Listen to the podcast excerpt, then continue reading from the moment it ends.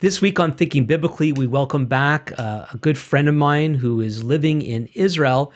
And we're going to learn about a special festival that's happening today that a lot of people, even a lot of Jewish people, aren't very aware of, and why we might refer to it as the Feast of Fruits and Nuts.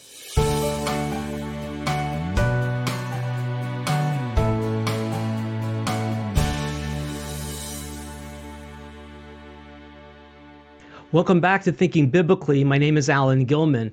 Thinking Biblically is a podcast that is dedicated to exploring how all scripture speaks to all of life.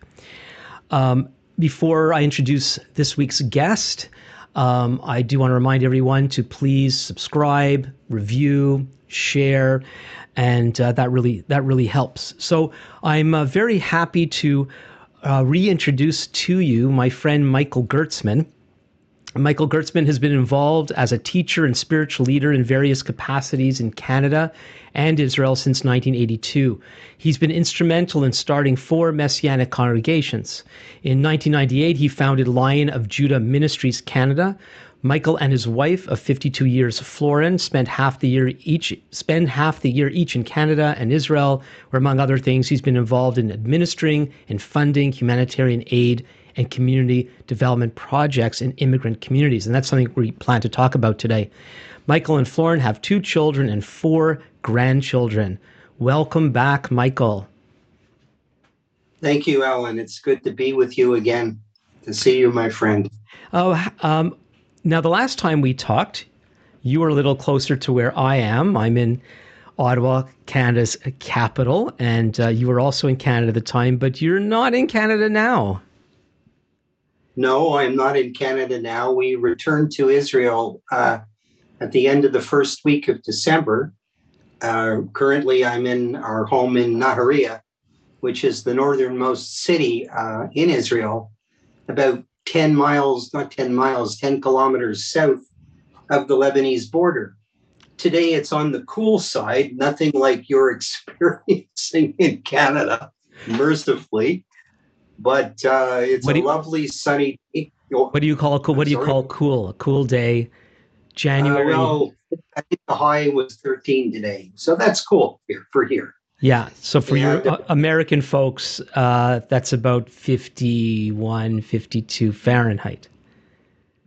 Something like that. Yeah, yeah, yeah. Yeah, yeah we, we would. Yeah, yeah, yeah. Yeah, yeah. So um, I did want to show you what what you're missing. So um, First of all, we're we're recording this. It's uh, almost ten fifteen Monday morning, uh, January the seventeenth.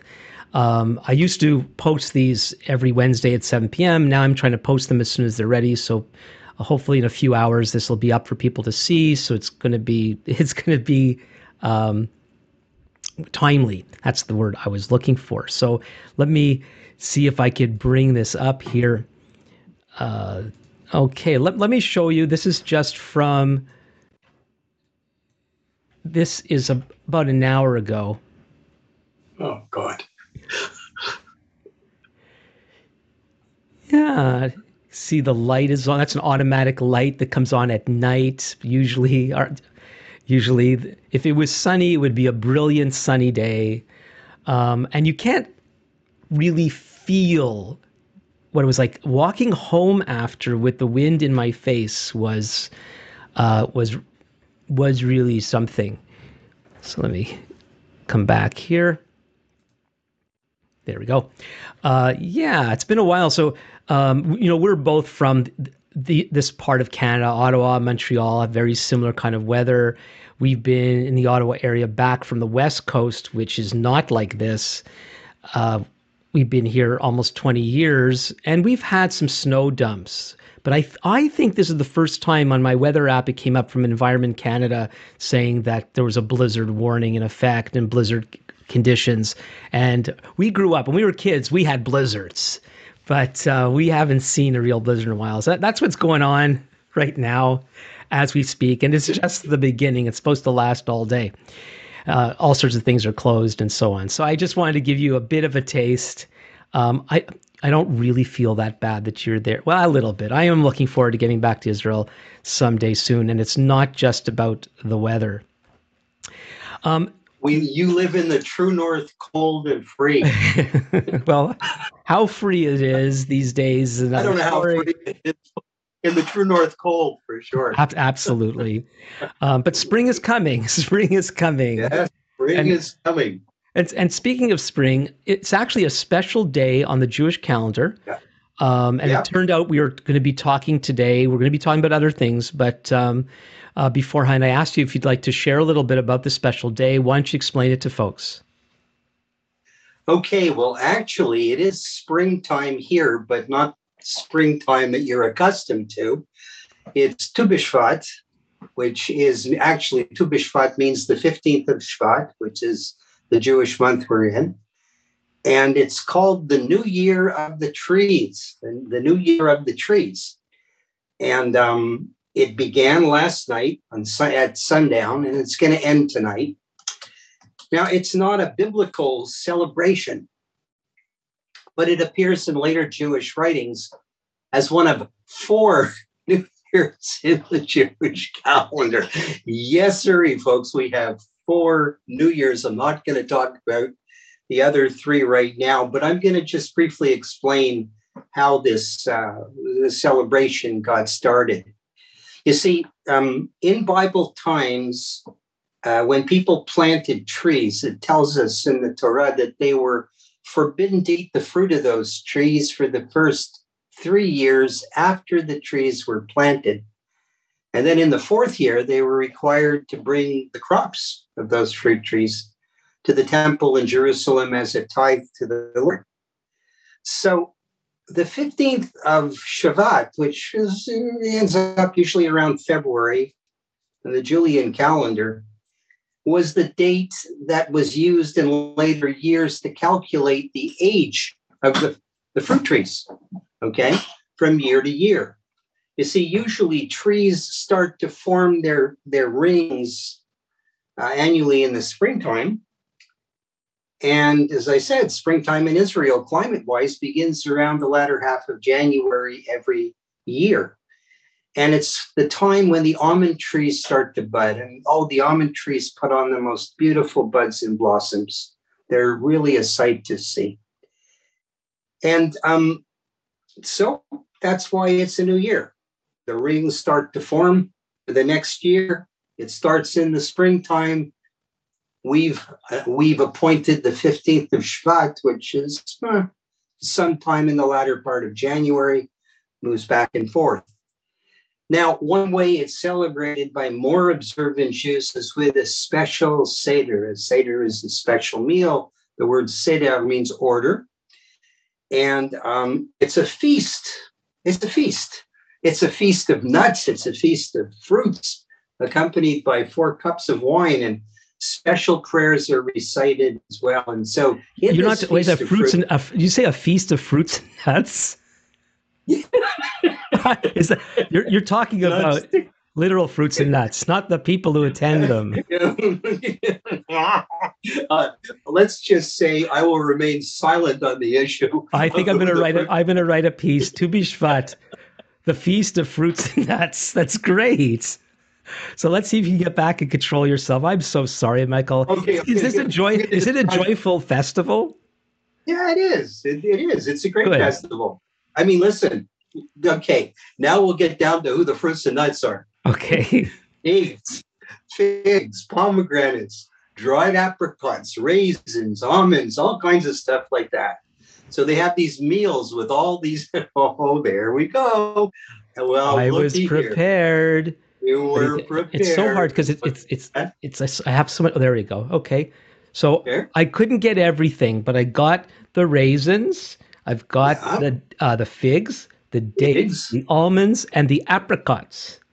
I haven't had Listen, dried apricots. We bought these special. Mm. You know what? You know what's fantastic this year here? The what? pomegranate oh. are amazing. The pomegranates are amazing. In fact, you know what happened today? I cut open the pomegranate and I was digging out the seeds and the, the juice splashed on the wall. Well, of hmm. course, what it did was it stained the wall. It wasn't oh supposed to. I had to repaint the wall today because I made such a mess of it with the pomegranate juice. But you know, the pomegranates are one of the things when you go to Israel, you know, there's so many things that is, uh, you know, it, it's different. There's a lot of things that are familiar. People get surprised the, about the, yeah. the things they are used to that they see there.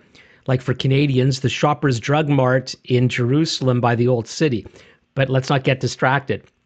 Um, but uh, one of the things that I just found so unusual were the pomegranate stands and where they're outdoors and they sell in these plastic cups already i don't know what you peeled i guess you call it or i don't i don't know what you call the seeds when they're out of the pomegranate which is one of the reasons why people don't buy pomegranates because it's such a pain to open the thing up and i've learned it could end up staining your walls so you got to be really careful but uh so um and your clothes. oh my! Oh, but they're clothes. so they're they're so wonderful. And seeing so many of them is so much. And the, yeah, go on. Oh.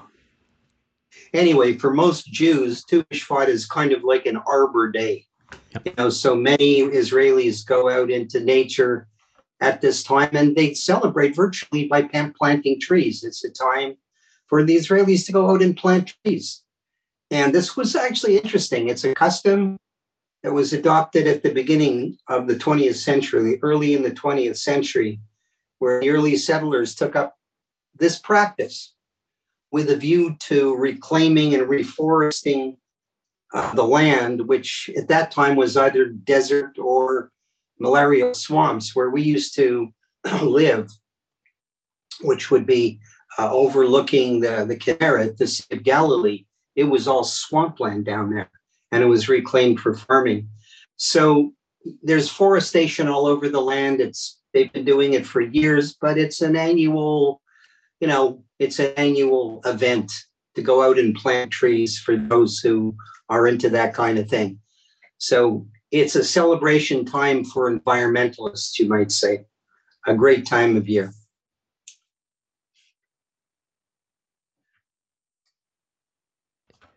Um, I was thinking about this, and, and as you know, and and we tell people that most Jewish people probably don't even know it's Tu B'Shvat today.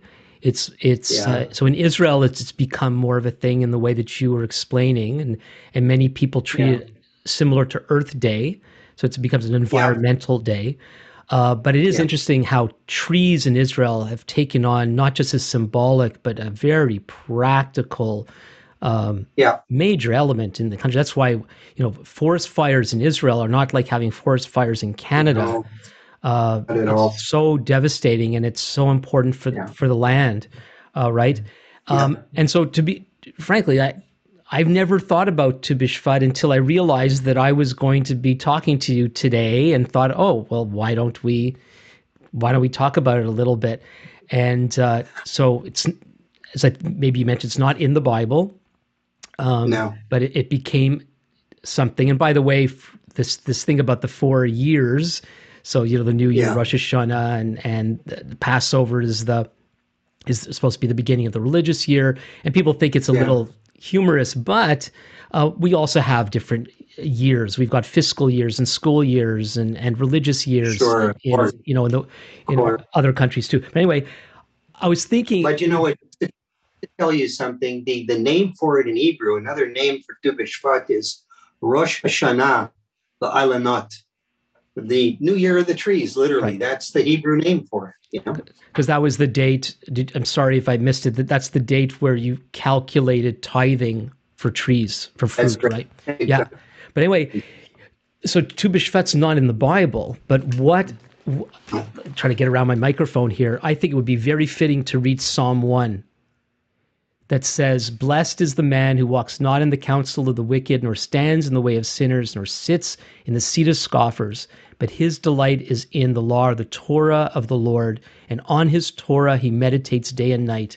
He is like a tree planted by streams of water that yields its fruit in its season, and its leaf does not wither. In all that he does, he prospers.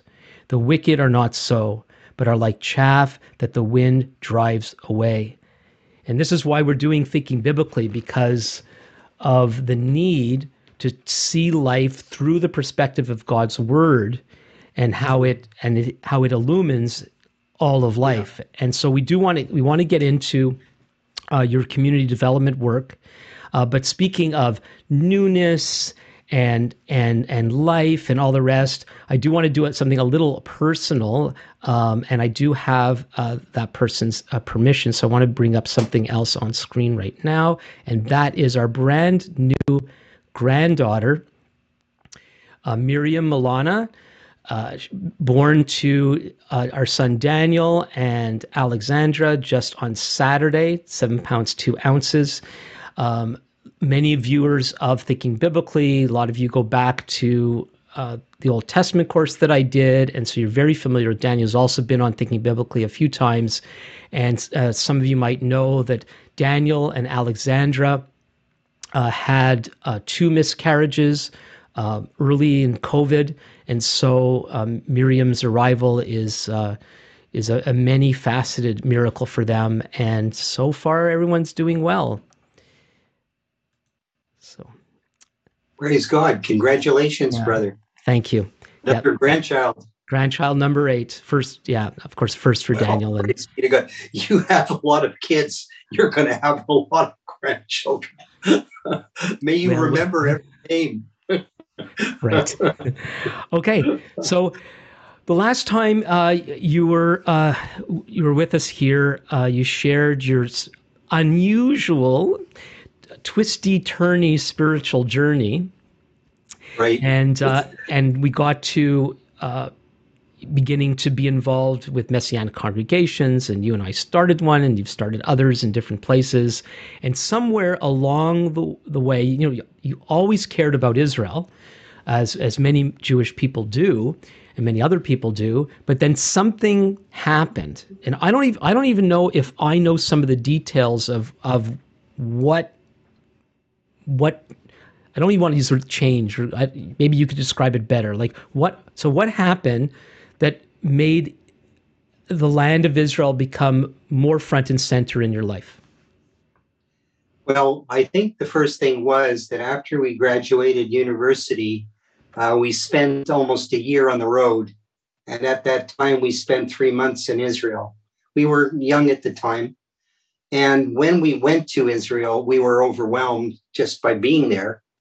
Had really no desire to go before, but we went there in the winter because the weather was better than anywhere else. And so we ended up working on two different kibbutzim there. And Florin and I said, perhaps one day we'd like to raise our family here.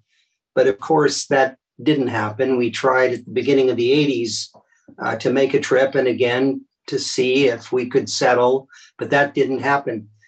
But it wasn't that I had such a great vision for going to Israel. But around the end of the 90s, uh, I met a couple of non Jewish people who were very, very gung ho for Aliyah, which I found most extraordinary. You, are gonna have to really explain Ali, you're gonna have to explain Aliyah for the people who don't know what that is. Okay yeah. What aliyah is, the word aliyah means to go up. It's the sort of the picture of pilgrims going up to Jerusalem to celebrate the festivals. And when you go to the land, when you return to the homeland, Eretz Israel, it's you're going up. So consequently, it's called aliyah. So I had no vision for this really. And in the late 90s, when I had the congregation in Montreal, there I encountered a couple of people, one of whom you know, which was Dean Bai, of course. And I, you know, they began to talk to me about this whole issue of the Jews returning to Israel. And do you have any interest in this? And of course, at that point in time, I had none. I was quite content to be in Canada and our family by that time had been in Canada for 100 years or so. My grandparents had come from Eastern Europe and so on. And um, so I was asked, you know, are you interested in this? And I said, no, not really.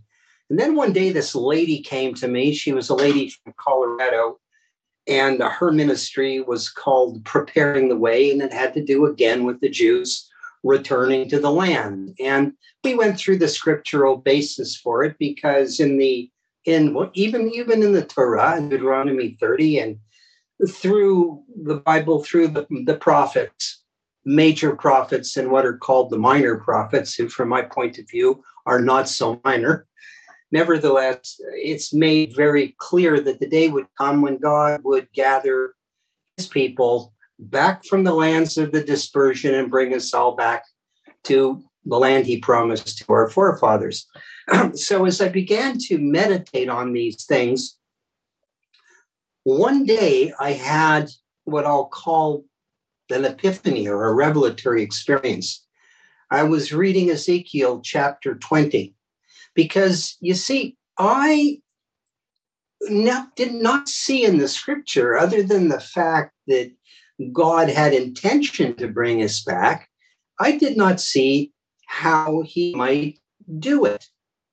And in reading Ezekiel 20, I found out that not only did he intend to do it, but we would have a choice. We could go the easy way or we could go the hard way. That literally, because of persecution in the nations, we would be driven out of the countries where our families had resided safely for many years.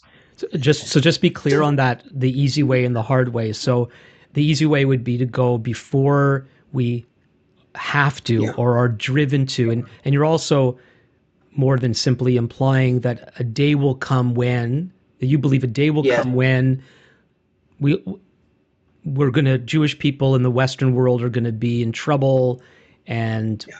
it, okay let me let me uh, let me put it this way after i saw this i mean beyond you know beyond uh, let's say the scriptural mandate i had to do some you know some historical background to this. And as I did, uh, one of the scriptures that really came out to me was Deuteronomy 28, the end of Deuteronomy 28, where it speaks about how we would be dispersed in the nations and we would not find rest for the sole of our feet anywhere.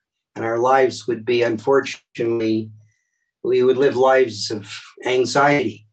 And as I began to look at the history of our people, I could see it. I remember one time I counted the expulsions in Europe from this is just in Western Europe between uh, 1394 and 1613, I think it was. And I counted 34 expulsions from different places. And I'm, I'm well, I'm well versed in the history of our people. And I saw at the time that uh, you know what was happening in France, where all of a sudden there was this huge upsurge of anti-Semitism in France. And I saw it in Argentina. There were things happening in Argentina. There were things happening in France. And in every case, the response of that community was either to hunker down or just pack up and leave and go. And as we look at the early, you know, as we look at the early settlements, for example, same thing. The pogroms drove many out of Eastern Europe in their day. Um, we take a look, you know, later on, we look after the Holocaust, many went.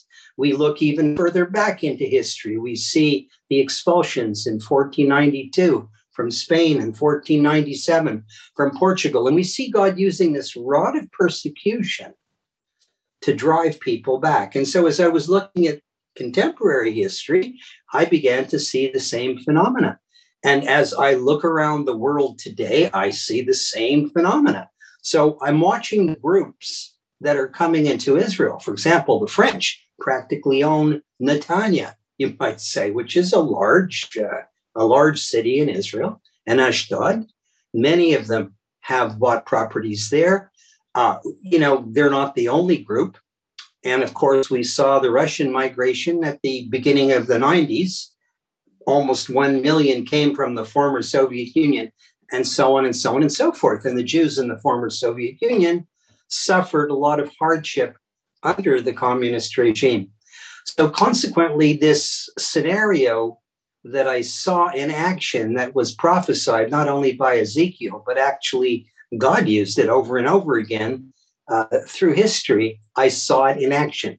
So I said to myself, well, I can go during uh, the time, a window of opportunity when I can take resources with me.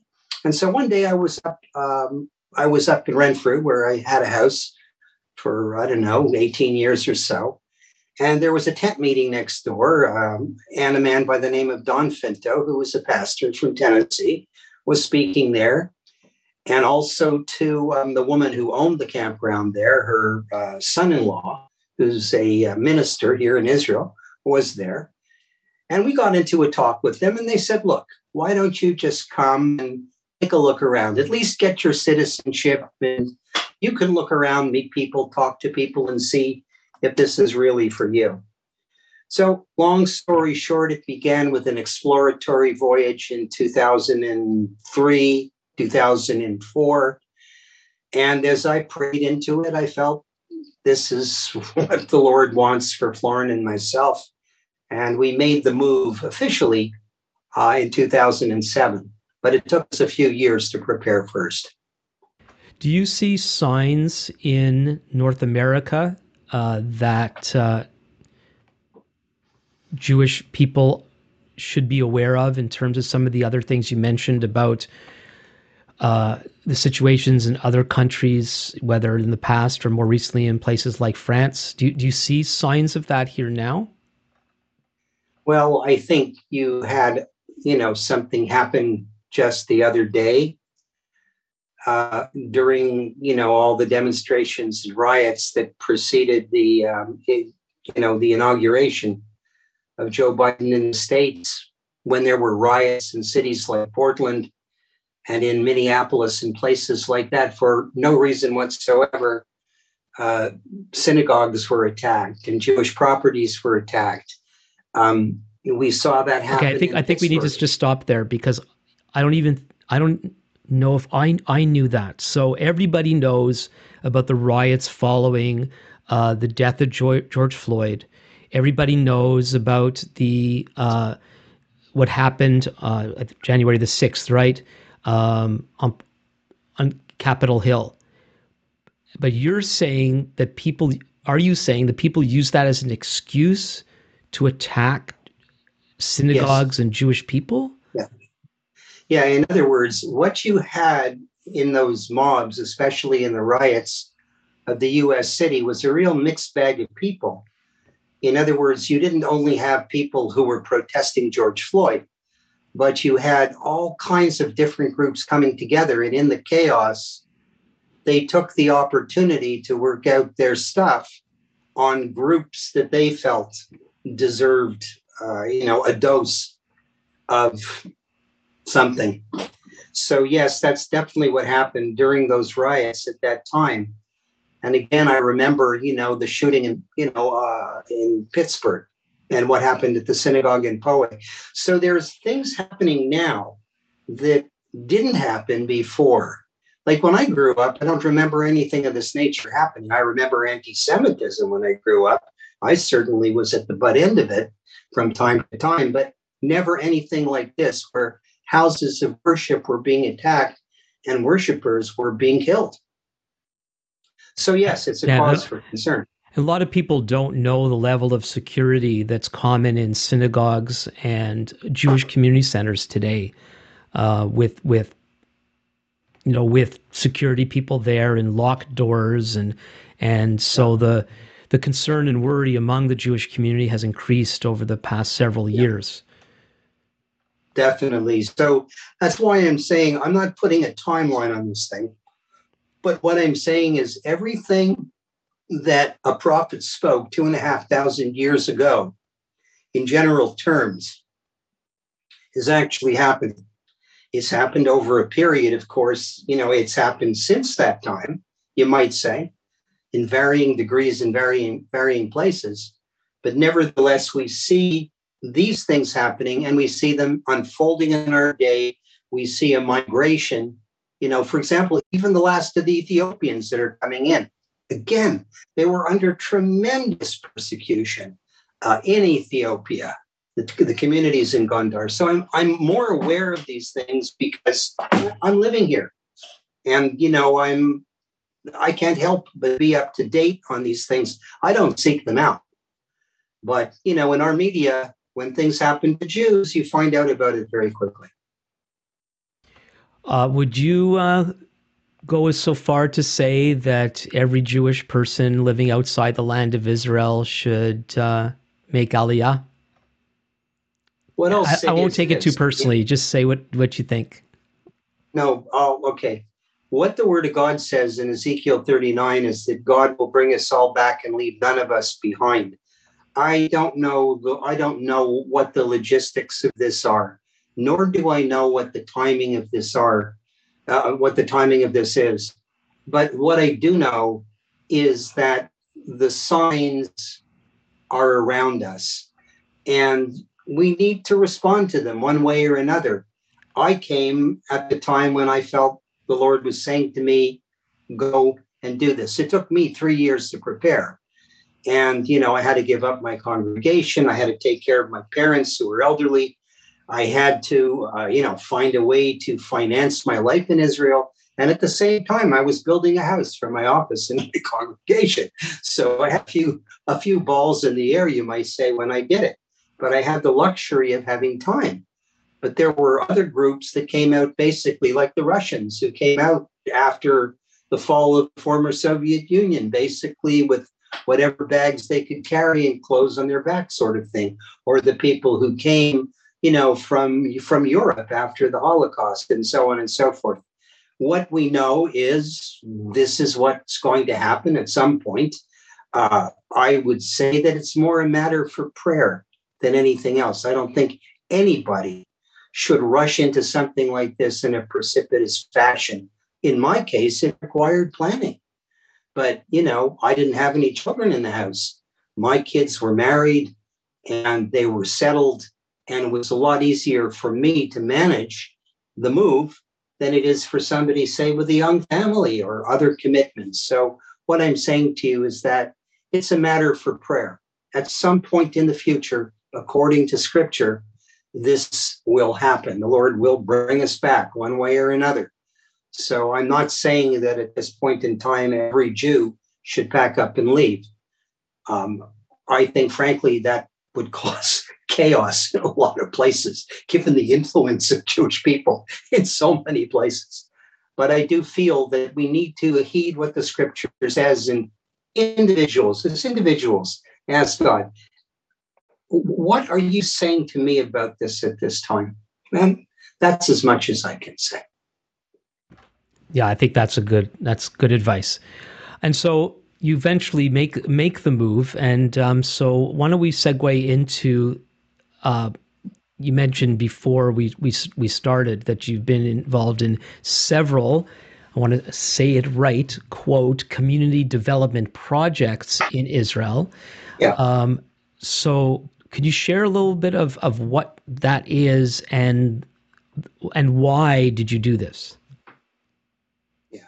The first thing that I became involved in, I guess a couple of years after I was here, was with something called the Olim Fund. The word Olim means immigrants. So basically, this was a program uh, for recently arrived immigrants to the land.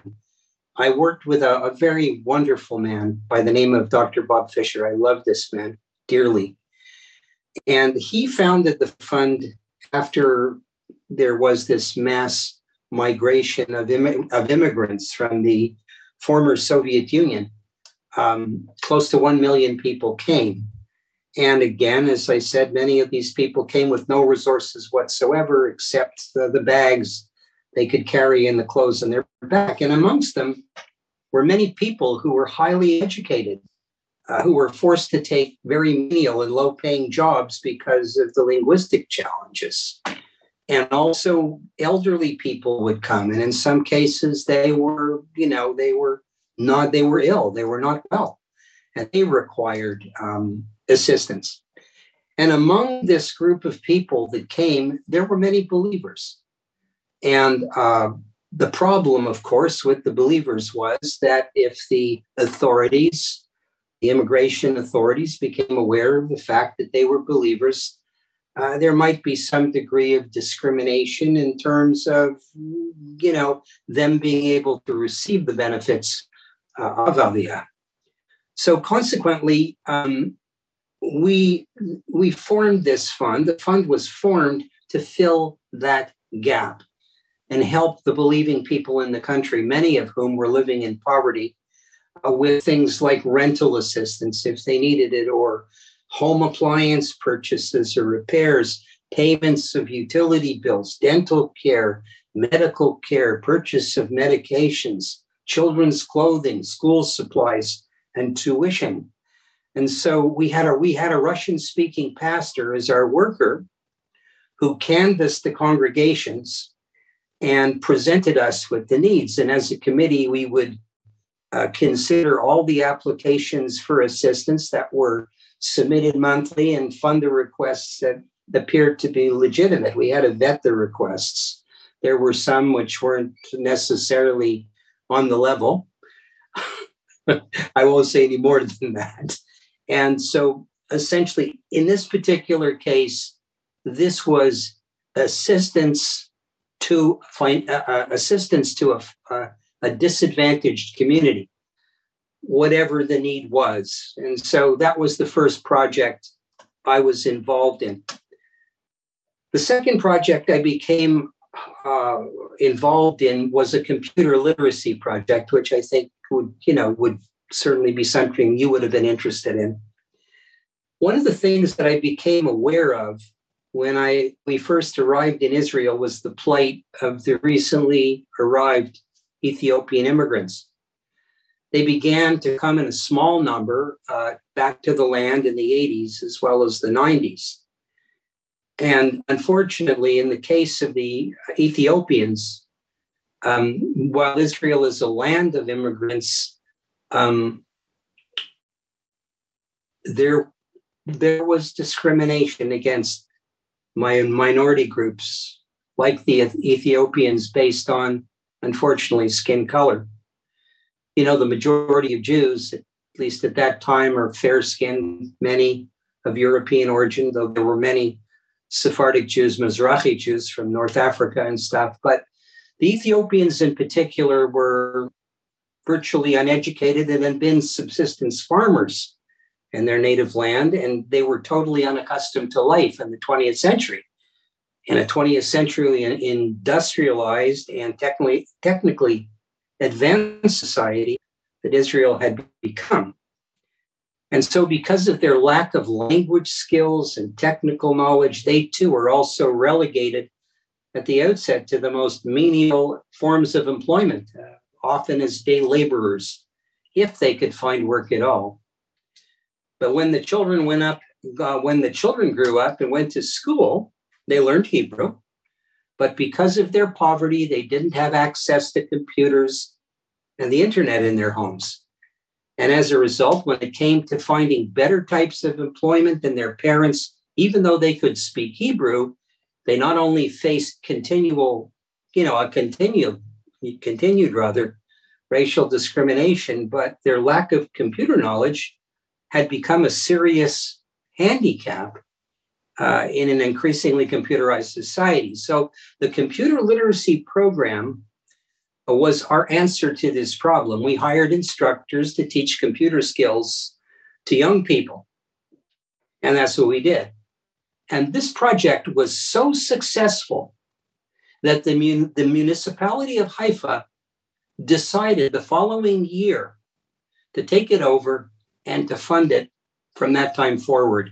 So obviously, they were extremely impressed with the project and it assisted many, giving them a kind of leg up, you might say, when it came to employment. Because I spoke to one brother who is now the pastor of one of the larger congregations in Haifa, who was has a social work background, and he filled me in on the challenges of that community. So um, he loved the project and helped us in whatever ways he could to establish it. Another project we had, which was a very unusual project. So let me, let me words, sorry, Michael, let me interrupt you for a second. I, I, um, I try to be a little faster on the interruptions, but c- computer literate me doesn't always press the right buttons. Uh, and anyway, um, you've spent much of your of your life in what we call ministry um, yes. leading congregations and teaching God's word and caring for what you know people would term that as caring for people's souls. And here you yes. are, you you answer a call um, of the of the God of Israel to return to, to the land of our of our fathers, and you end up organizing computer courses for immigrants. How? Well, I'll explain this to you. Um, one of the things that I saw was what is the, you know, if you look at the Bible, the Bible makes it abundantly clear that when he brings us back to the land, he'll prosper us in the land. Okay? Israel is an extraordinary place, but there's great inequities. There are communities that are impoverished. There are people that are suffering. I've even seen amongst North Americans who've come that for whatever reason they came and they went simply because they couldn't make it. So, consequently, in a sense, we're assisting the Lord with these people in the sense that they can become gainfully employed, that they can support, they can raise, they can raise families, they can support families, they can be, you know, uh, knitted to the fabric of Israeli society and become believing people. So, consequently, for me, the, the projects of this nature have everything to do with, you know, um, the Bible, have everything to do with human need. God, when He brought us into the land, He brought us into a land where there were vines and tilled fields and everything. There was sustenance. And so, therefore, this is very much in the heart of God that when His people return, they should be able to find sustenance there as well. So that's where it comes from. I have a heart for the poor. I've uh, I've lived through hard times, and I know what it's like not to have. I really do, and I, you know, my heart goes out to people, especially when they're disadvantaged. Especially when I'll never forget the first time I saw the immigrant, the Ethiopian Zelen. I happened to be in Nahariya. This goes way back, and right across the street from the hotel where I was staying, staying, there was an absorption center.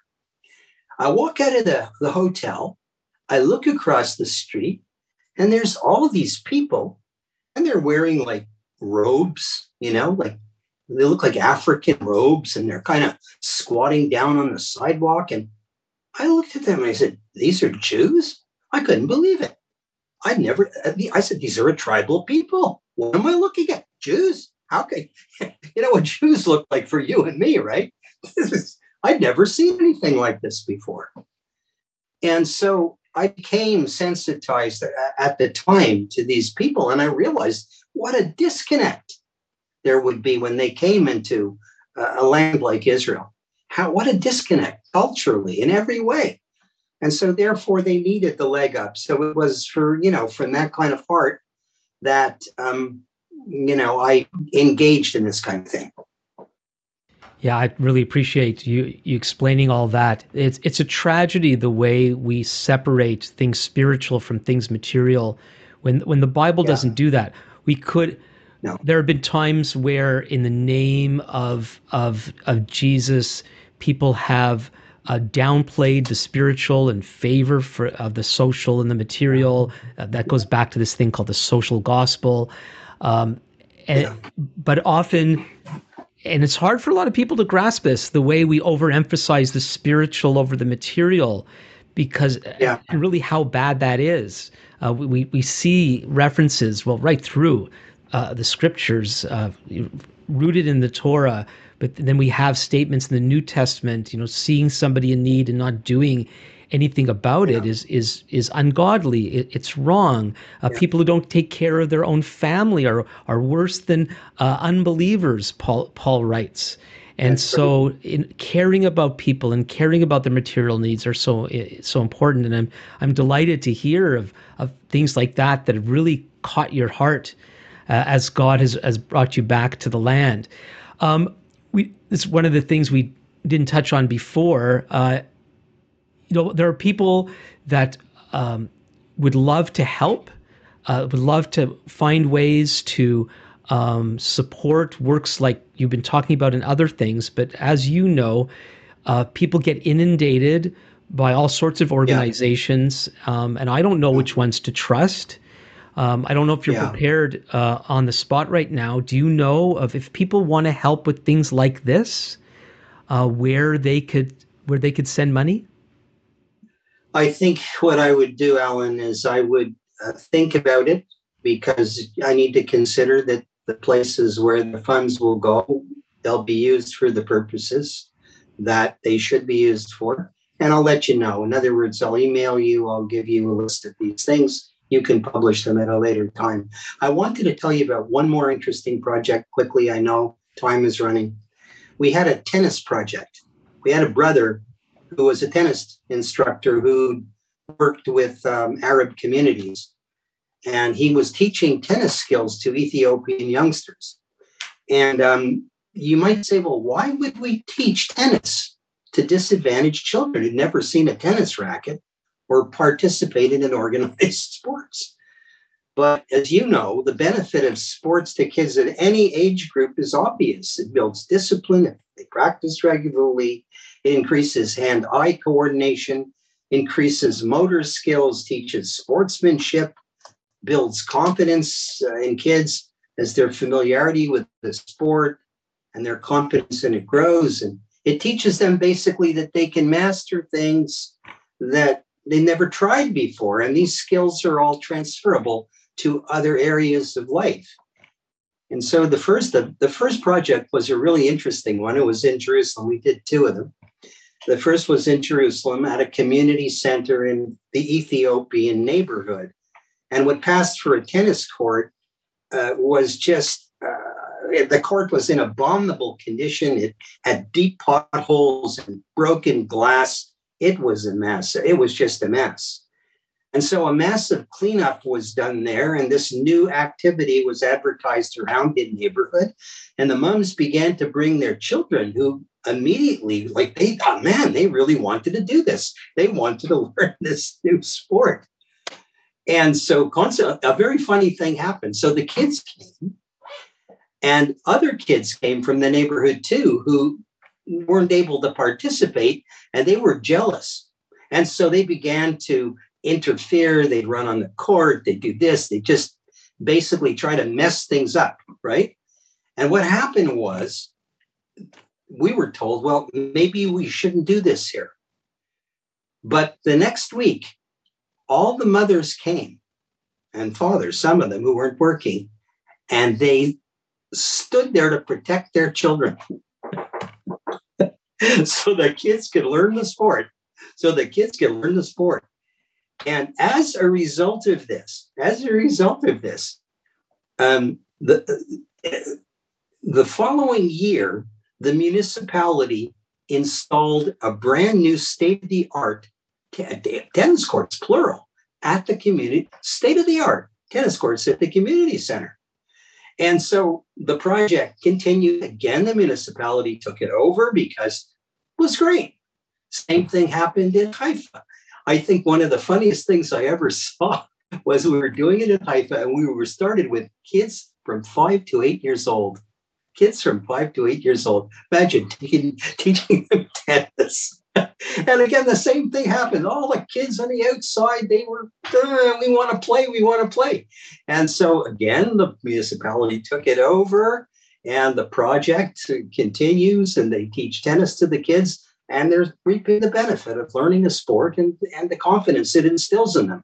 So again, it's a community development project. It's not just, you know, uh, the better. It's interesting because not far from the courts in Haifa, there's another court that's used by professionals. And the idea was that if the kids show promise, we would send them over and perhaps fund them, you know, at a higher level of instruction. So this was uh, this was one of the fun things to do. That one in, in Haifa was uh, it, it, was fun. it really was. There are other things I've done, but we'll leave it there because time flies. Well, I, I you know beyond. Yeah, I think that's I think that's wonderful. It's a wonderful story, and it, it demonstrates the creativity that God gives His people. It it uh, it also hopefully encourages people. I think a lot of people yeah. have a gifts given to them by God that have been untapped because they think serving God means it has to look a certain way.